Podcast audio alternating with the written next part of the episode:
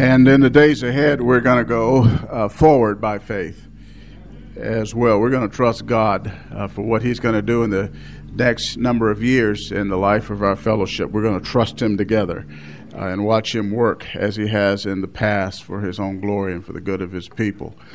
Uh, we're back in Matthew uh, today, Matthew chapter 6. We're in the Sermon on the Mount, a famous sermon preached by our Lord, the Lord Jesus Christ, God in human flesh deliver this magnificent sermon.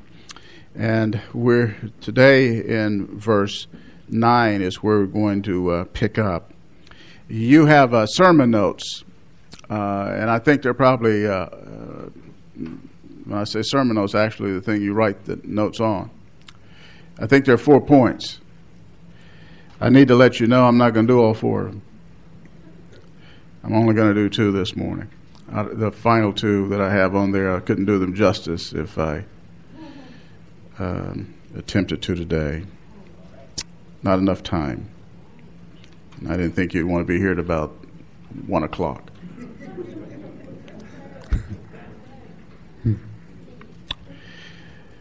this is a familiar uh, uh, text of Scripture to believers. Let me read the text in your hearing. Pray then in this way Our Father who is in heaven, hallowed be your name. I'm using as a title for these verses, in fact, this whole um, part of the text, How to Pray.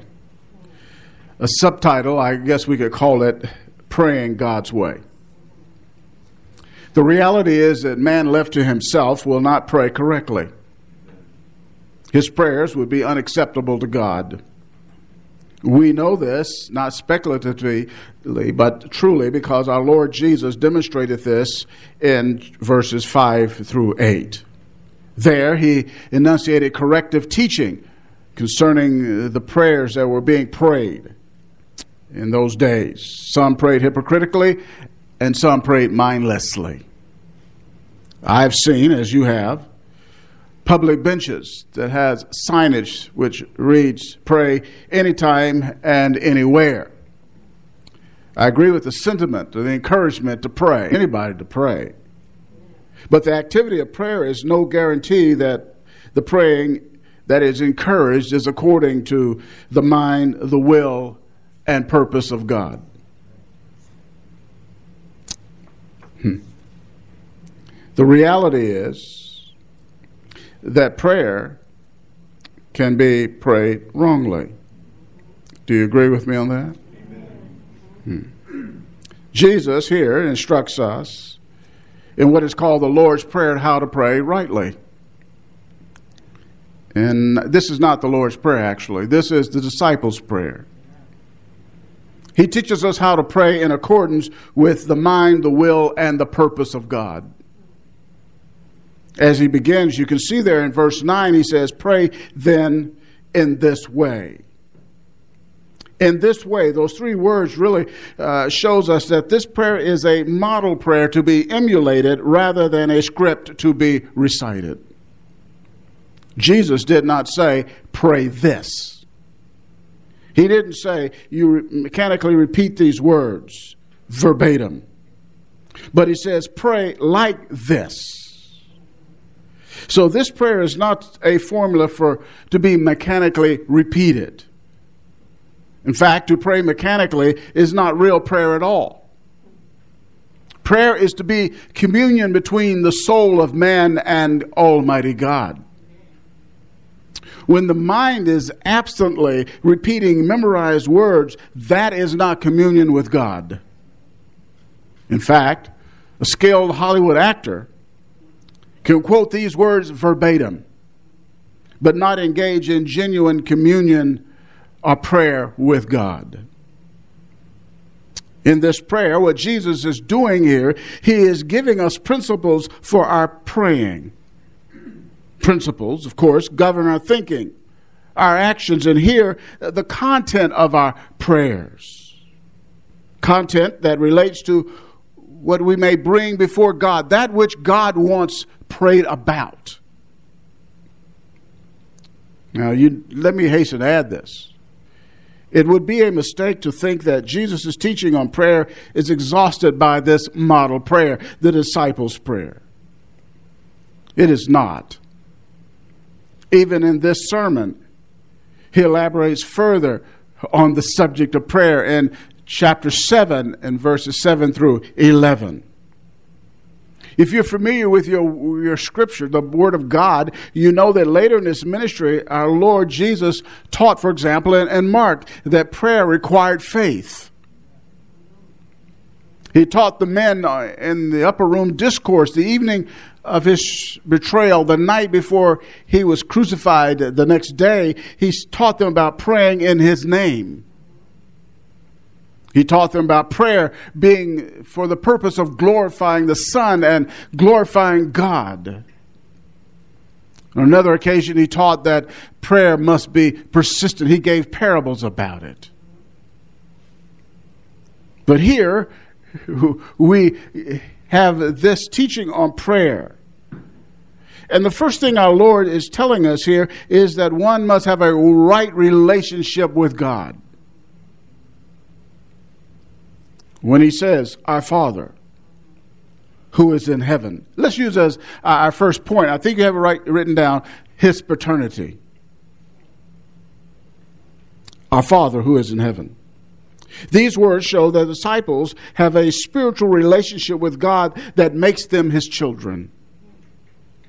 They are his spiritual children.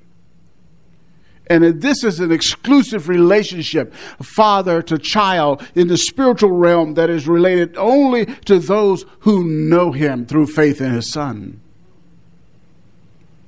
This spiritual fact, by the way, is a matter of divine revelation, which is consequent of the new birth. The disciples, nor we by extension, came to know God as Father by natural means you didn't understand that He's your Father or believe in Him as your Father by anything you could do or did. The reality is, it required divine revelation. Jesus teaches us this clearly in Matthew chapter 11. Go there with me. I want to sh- show you something. Matthew chapter 11, verse 27. I want you to really to grasp the reality of, um, as a Christian, how you came to know Him as Father. You didn't have the uh, skill or the ability to discover this on your own. Matthew chapter 11, verse 27. Are you there? It says this Jesus is speaking. All things have been handed over to me by my Father. And no one knows the Son except the Father, nor does anyone know the Father except the Son. The, really, to know them as Father and Son, only they know each other, and you can't know that unless you're part of the Trinity or unless a member of the Trinity reveals one of the members of the Trinity to you.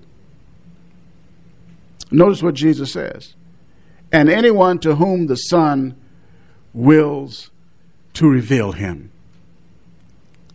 Jesus here utters a profound statement. He's revealing the sovereign choice of the Son of God to disclose God the Father. And he disclosed that, you see that here, to whom he wills to reveal him. He revealed God the Father to his sheep.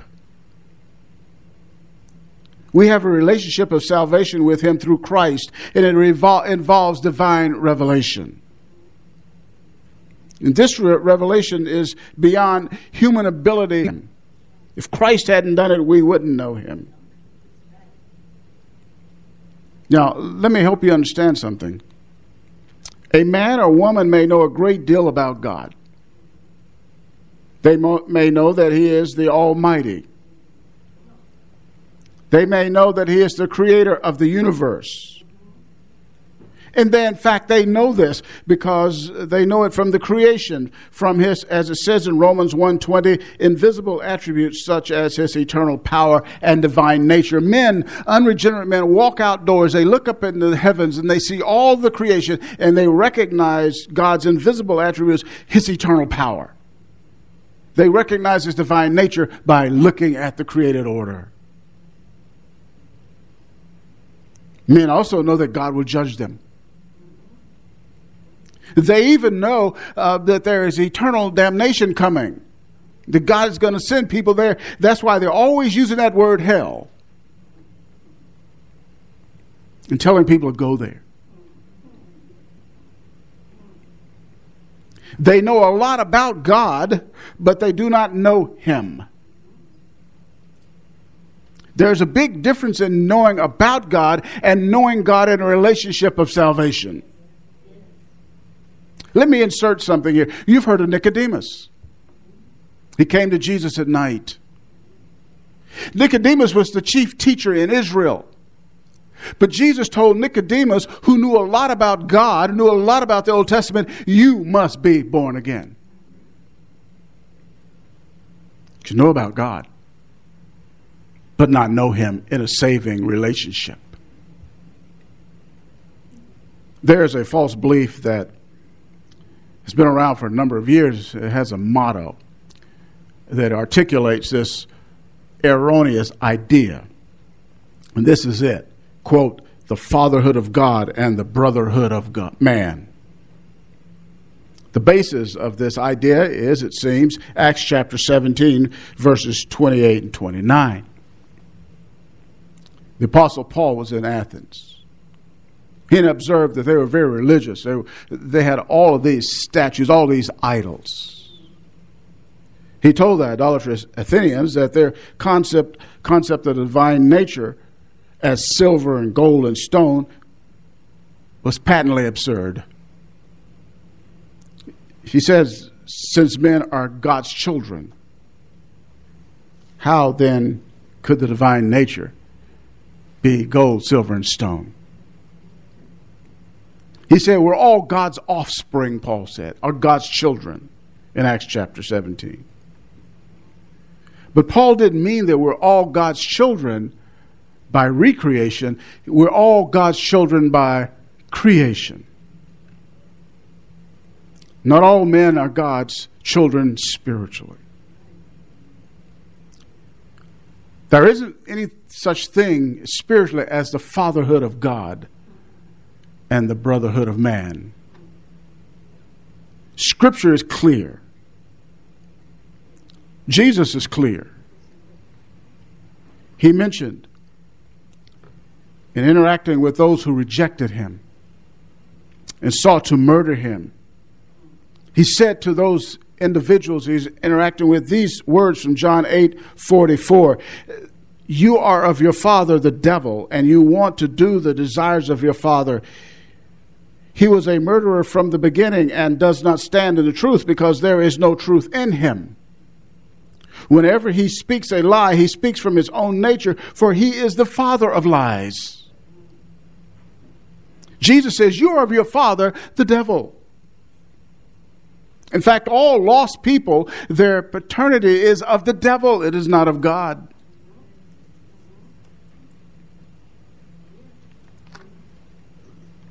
John chapter 8. I have quoted a part of it. I want you to go there and look at something. John chapter 8. You have to understand this reality in the world, the spiritual reality. There are really two sets of people those who have God as their father and those who have the devil as their father. That's the way it is. By the way, do you wonder why people who don't know the Lord do the things they do? It's because who their daddy is.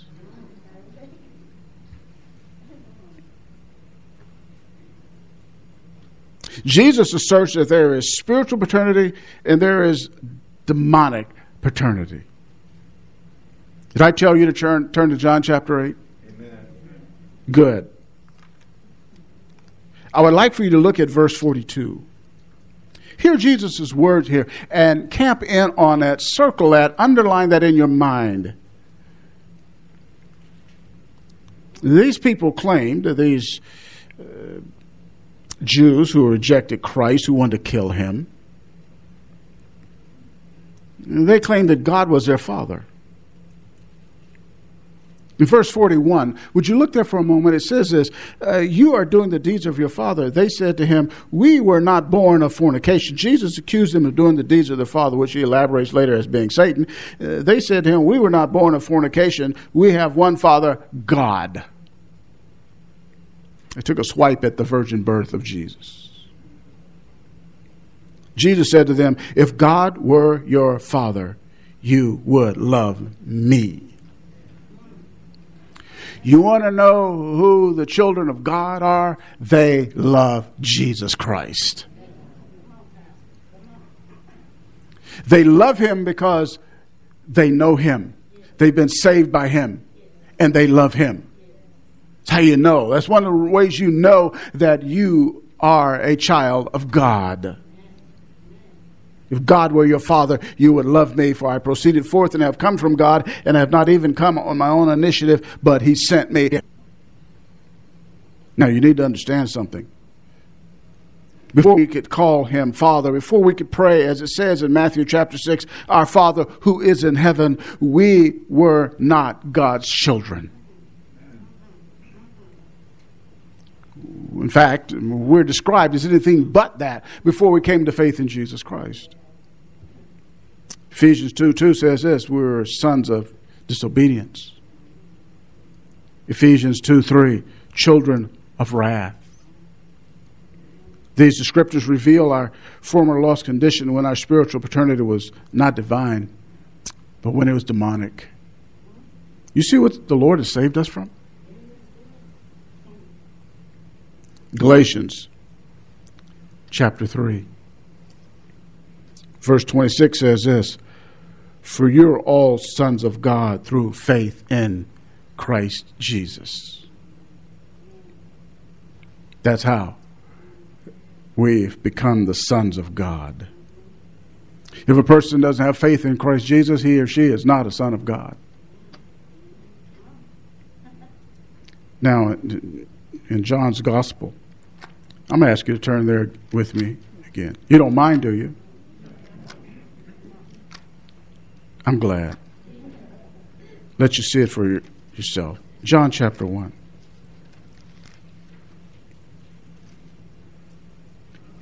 You do know that you didn't come to the Savior on your own, right? John chapter 1. Many people didn't receive our Lord when he was here on earth. He was among his people that created the world, and they didn't receive him. Verse 12 of John 1 says this But as many as received him, to them he gave the right to become children of God, even to those who believe in his name, who were, verse 13, born not of blood, that is, heritage didn't do it, nor of the will of the flesh. We didn't make the choice, nor of the will of man. We couldn't, by activity, do it, but of God. We were born of God. It's a divine work. It's the new birth. The new birth raised us or caused us to become God's children. The new birth was the cause for us receiving Christ as Lord. Is a supernatural work that God, the Holy Spirit, did in our hearts and made us what we are as children of God. He did that. Left on our own, we would have never come to Christ. Left on our own, we would have said no to Him. Left on our own, we'd continue to reject him. We would love our we loved our sin and wanted to go our own way until he came in his grace and he gave us the new birth, and we're now the children of God. That's why we can call him Father. Spiritual relationship. Now God is our Father. We call him Father. It's an intimate relationship As Romans chapter 8, verse 15 says, uh, Abba, Father. Abba, uh, he's Papa. It's an intimate, close relationship. The Holy Spirit dwells in us, and because He indwells every child of God, we're able by His power to uh, cry out, Abba, Father. It's an exclusive relationship that we have because of His grace. How wonderful is that? Amen. So, what we do, we come to Him and we say, Our Father. We can say, Father. Call Him that. Now, in Matthew chapter 6, again, verse 9. There's a little three letter word, a plural pronoun, our, O U R, our Father. Meaning we were not saved in isolation, but a part of a family of fellow believers. Yes, we can pray in secret because Jesus told us to do that as opposed to hypocritical uh, praying, but we can also pray together corporately. And we say, Our Father. We're going to do that this coming Wednesday. Together, we're going to call on our Father. Whenever you pray with another believer and you're saying, Our Father, our Father, we're talking about the Father of us all. He is our spiritual Father. People wonder, what is our Father like? It's a good question. What is He like? I'm going to tell you what He's like. Psalm 103, verses 13 and 14. Uh, you can just note this, write them, write them down, and it's, uh, God is likened to a father in that psalm. He is compassionate toward us. He remembers that we are dust. He knows that we'll fail. He knows that we'll sin, but He forgives our transgressions, that psalm says, because He remembers what we are. He is father like toward us. I know this can be hard for some people because maybe you grew up in a family when you had a bad father, an absent father. And you're thinking about God the Father is colored by the reality of an earthly father that wasn't what, wasn't what he should have been. But you don't look at God the Father the way your earthly father was. Because he's not like your earthly daddy. If you had a bad earthly father, don't project onto God the Father what your earthly father was like. Our Heavenly Father, number one, He's perfect. He cannot fail. He cannot disappoint you. His love is unfailing. It's the kind of father we have. And this father, you can pray to him with childlike trust. You don't have to come to him doubting in your mind can he do it? Will he do it? Does he want me? No, no, no. You can come in childlike trust to our Heavenly Father. You come to Him trusting His power, trusting His goodness, trusting His wisdom, trusting His love. When you, if you're walking and talking to Him, or if you're on your knees talking to Him, if you're in bed talking to Him, you're talking to your Father, your Heavenly Father. And all those things and more, you come to Him. Now you notice something. In verse 9, who is in heaven? Heaven is where our Father's throne is. Jesus teaches us this in Matthew chapter 5 verse 34. It is from there that he rules the entire universe. Think about this. Your heavenly Father is in charge of everything. Isn't that amazing? Your Heavenly Father is in control of everything. He is in charge. Nothing can happen in this universe apart from His plan, His purpose, His will. When you get on your knees or however you pray, whenever you go to Him, that's who you're praying to. He is the Lord of heaven and earth. Hmm. He runs the entire universe, and that includes Satan and his demons.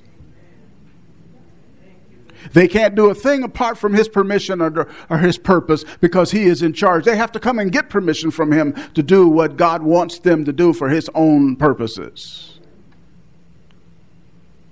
Your enemies. They can't do any more to you than your father wants them to. He has a purpose. He's in charge. He rules the entire universe. His throne is in heaven. Since he is in heaven, he is transcendent, which means that he is greater than and independent of the created order. Our Father's transcendent. Somebody might ask the question. I don't know if you're going to ask it, but I am on your behalf. Well, if he's in heaven sitting on his throne as he's depicted in Scripture, but yet you teach, and the Bible declares it, that He is omnipresent. He is everywhere. Somebody tell me then, how is it He's in heaven, our Father who is in heaven, but yet He also is everywhere? That's a good question. I wouldn't have asked it if I didn't have the answer. Here's the deal God especially manifest in heaven. That's his, if you will, headquarters. He can be present here with you right now, and He is, but yet He rules from heaven because God manifests Himself specially in heaven. That's our Father. Our Father who is in heaven. His paternity. That's why we call him our Father.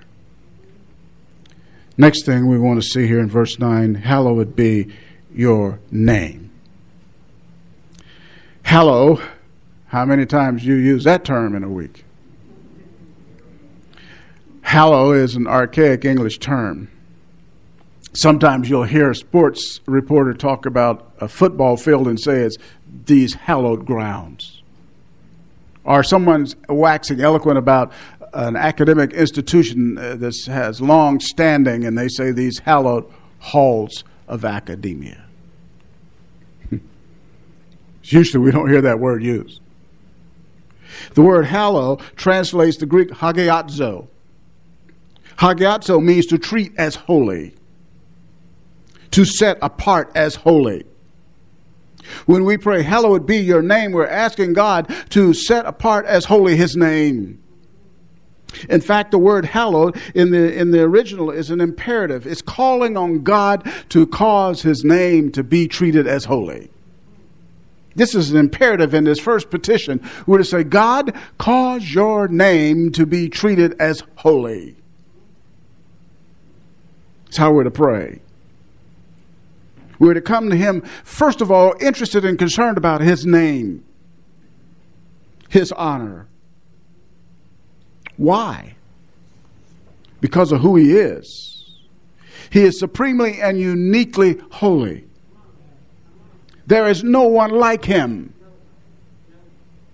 God, in fact, asked the question in Isaiah 44 6 Who is like me? The obvious answer is no one, Lord. And you see that repeated in the Old Testament Who is like me? There's none like him, there's no other. He's unique. And we're to treat his name with honor, with reverence. We're never to treat his name lightly or, uh, or as something common. God has always been concerned about his name. In the Decalogue, the Ten Commandments, Exodus chapter 20, verse 7, he says, Do not take it in vain. And what people would do, they would, uh, to improve their lack of uh, truthfulness or integrity, they say, I swear by God to take his name in vain. To take God's name in vain is to dishonor it, to dishonor his character by using it irreverently. His name is to be honored, and God has always been concerned about his name. I've said that, haven't I? Amen. I want to show you. Go with me to Ezekiel. Ezekiel chapter 36. I want you to see something. Ezekiel chapter 36. Verse 22. I'm going to tell you something. We uh, believers, we name his name, do we not? Ezekiel 36, verse 22.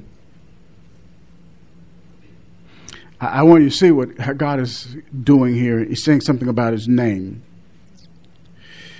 Therefore, say to the house of Israel, Thus says the Lord, It is not for your sake, O house of Israel, that I am about to act, verse 22 of Ezekiel 36, but for my holy name, which you have profaned among the nations where you went verse 23 I will vindicate the holiness of my great name, which has been profaned among the nations, which you have profaned in their midst. Then the nations will know that I am the Lord, declares the Lord God, when I prove myself holy among you in their sight. They had besmirched, Israel had, Yahweh's name by their sinful actions. But God acted on Israel's behalf, not for their sake, but for his name's sake what he's going to do, what he did here has been done. He acted in grace and faithfulness because of his name. He said, I will vindicate my great name. Psalm 23, verse 4. Write this down. Listen, you've, you've, you've read this and quoted this, memorized it. Psalm 23, and verse 4 in particular, it says, He guides me in the paths of righteousness for his name's sake. You know what God does. When you get off track, and even when you don't, He is guiding you, getting you back on track, or guiding you for His name's sake, for the honor of His own name. You identify with Him, and He wants to make sure you represent Him rightly.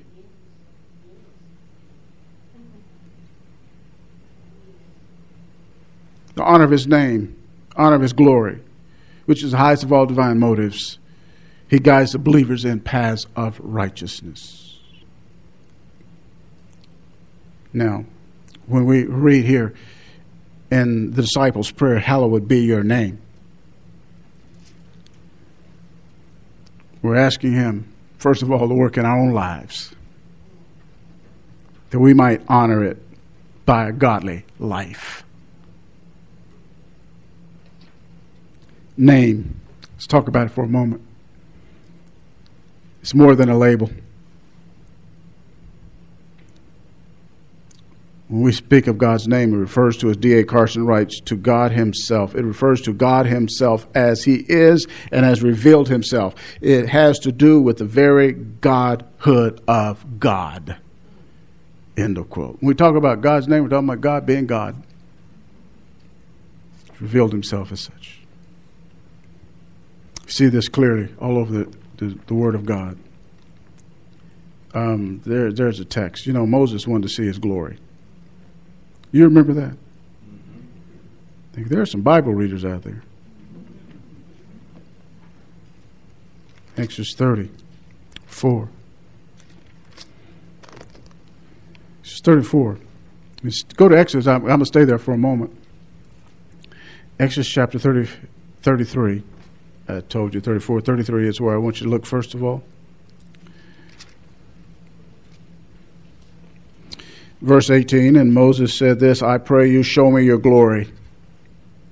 And he said, God replied to Moses, I myself will make all my goodness pass before you and will proclaim the name of the Lord before you, and I will be gracious to whom I will be gracious, and will show compassion on whom I will show compassion. Chapter 34, you drop down there. It says 5 and through 7, chapter 34 the Lord descended. Here he's going to do what he just promised in chapter 33. He says, The Lord descended in the cloud and stood there with him as he called upon the name of the Lord. Then the Lord passed by in front of him and proclaimed, The Lord, the Lord God, compassionate and gracious, slow to anger, abounding in loving kindness and truth, who keeps loving kindness for thousands, who forgives iniquity, transgression, and sin. Yet he will by no means leave the guilty unpunished, visiting the iniquity of the fathers on the children and on the grandchildren, the third and fourth generations. What God is proclaiming there is his name, what he is like.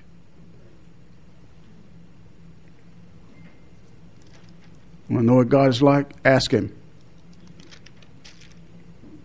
He lays it out in His Word. You remember the burning bush? There's a fascinating ex- experience Moses. It's in the book of Exodus. Exodus chapter 3, verses 14 and 15.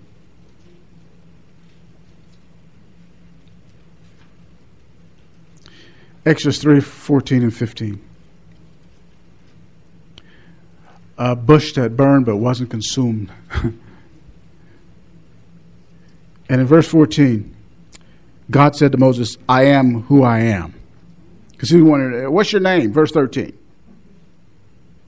He says it, what is his name? What shall I say to them? Because they'll ask him, well, who sent me? What's his name? They'll say that to Moses. Moses said, okay, God, that's what they're going to ask me. And God said to him, I am who I am. You say, what kind of name is that? I am who I am. What? I am who I am is a tetragrammaton, and it's uh, four Hebrew letters is really what's comprised of this. And what this means is self existence, it's eternal self existence. God is eternally present. He never was. He just always has been. He's the I am eternally self existent one. And so he said, You tell them, I am has sent me to you. For God furthermore said to Moses, Thus you shall say to the sons of Israel, The Lord, the God of your fathers, the God of Abraham, the God of Isaac, and the God of Jacob has sent me to you. This is my name forever, and this is my memorial name to all generations, that I am who I am, the eternally self existent one. Only God has a name like that. Reveals who He is. When did God not exist? There's no such thing. When will He not exist? There's no such thing. The eternally self existent one. That's who He is. That's why He's unique. That's what we mean by hallowing His name. There's some other names He has in the scripture, I'll give them to you El Elyon, the Most High God. El Shaddai, God Almighty, Yahweh Jireh, the Lord provides. In Jesus' high priestly prayer in John chapter 17, verse 6, he said to the Father, I have manifested or revealed your name to the men you gave me out of the world. In other words, he revealed to the disciples his character, his nature, his attributes. But I'm going to tell you what the supreme manifestation of God's name is none other than Jesus Christ himself.